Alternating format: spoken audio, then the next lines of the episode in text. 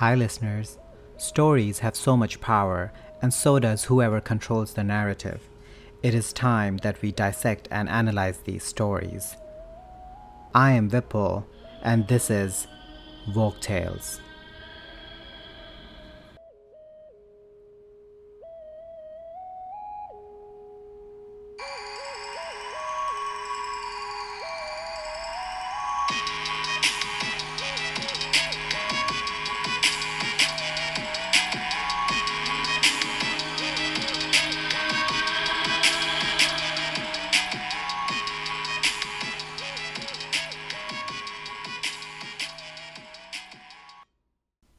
Hi everyone.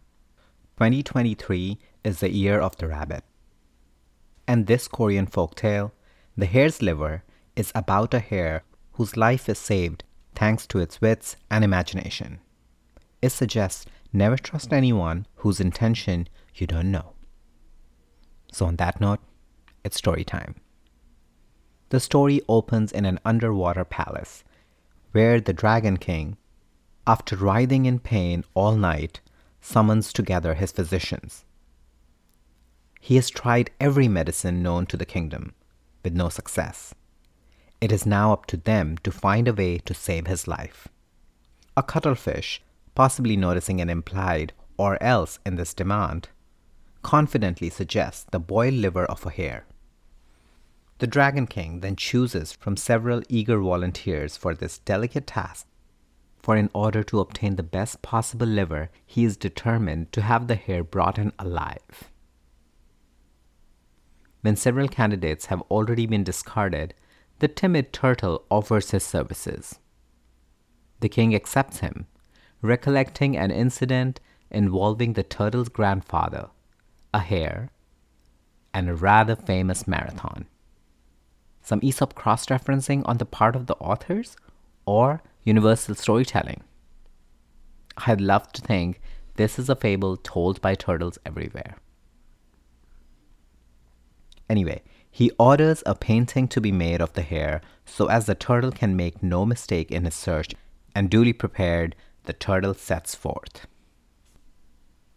Across the ocean and mountain, the turtle journeys. It's the perfect time of year for a walk on land, through charming springtime woods and the turtle is quite enjoying himself. But there's an angry dying king at home waiting for his miracle medicine, and no hare to be found. At last, the turtle sees her, a living image of the portrait he had carried with him all the way. A beautiful creature dancing happily in the fresh green grass. A little enchanted, the turtle nevertheless approaches. Their first exchange is not propitious.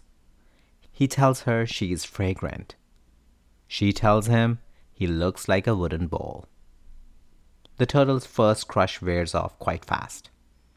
He's all politeness, though, waxing lyrical on the wonders of the Dragon King's underwater lands, and how adored she would be there if only she would accompany him on his return.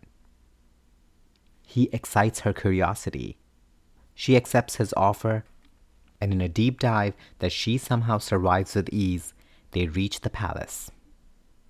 No sooner has the hare arrived than she is seized and bound by the king's guard. Then carried into the Dragon King's presence as helpless as it is possibly to be. What she sees seated upon the throne makes the turtle look positively pretty. A giant crowned with coral horns his huge mouth grinning with teeth like spears. His thundering voice translated for the hare by a herald. He announces himself as the king of the sea and explains her role in events. Yes, she is going to die. But when she is dead, his servants will wrap her body in embroidered brocade and bury her in a beautiful garden. So that's all right. Overcome with his own generosity, the king throws in a monument to her memory. You are more fortunate to die a noble death than to become a prey of a tiger or the game of a hunter on the hill. He expands. I promise you all these high honors which are reserved for a princess of the blood. you have every reason to be thankful instead of resentful. Now get ready to die with a happy look. With that, the Dragon King orders for his servants to slit open the belly of the hare to extract this miraculous liver. The same soldiers who bound her up now race forward with swords drawn. The time has come for some very quick thinking. The hare cries out, claiming a farewell address. However delighted she would be to sacrifice herself for such a magnificent king's continued good health, and however grateful she might be for such a thoughtful funeral arrangements, there is a snag. She forgot to pack her liver.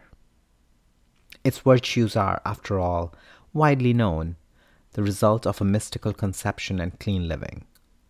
To defend herself from constant pleas for her liver, she plucked both it and her heart from her body to be concealed safely inside the hill.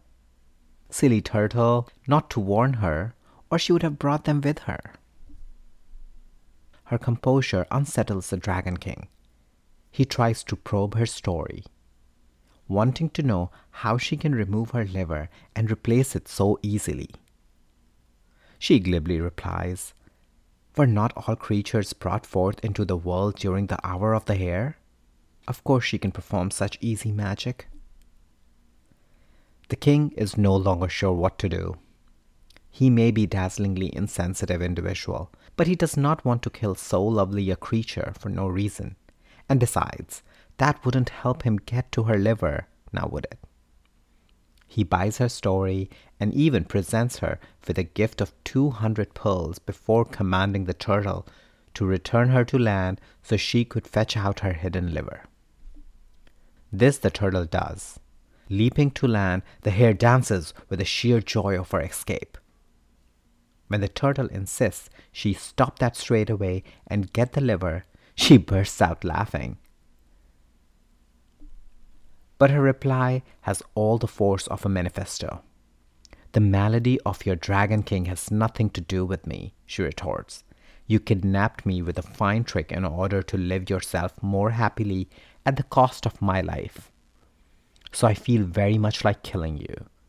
But considering your good service in carrying me to and from the water palace through winds and waves, I pardon your crime and spare your remaining life she tells him to pass on a message to the Dragon King that no medicine can guarantee immortal life or constantly keep away death, for death claims prince and peasant alike whenever their hour may come.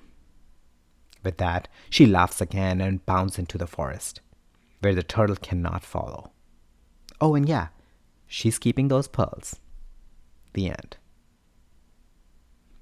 This is a story about consequences and what we will do to each other to survive, and how sometimes there is no win situation, even in the world of fairy tales. When no matter what you do, someone has to suffer. It is implicit in the story that the king, denied of Hare's miraculous liver, will inevitably die.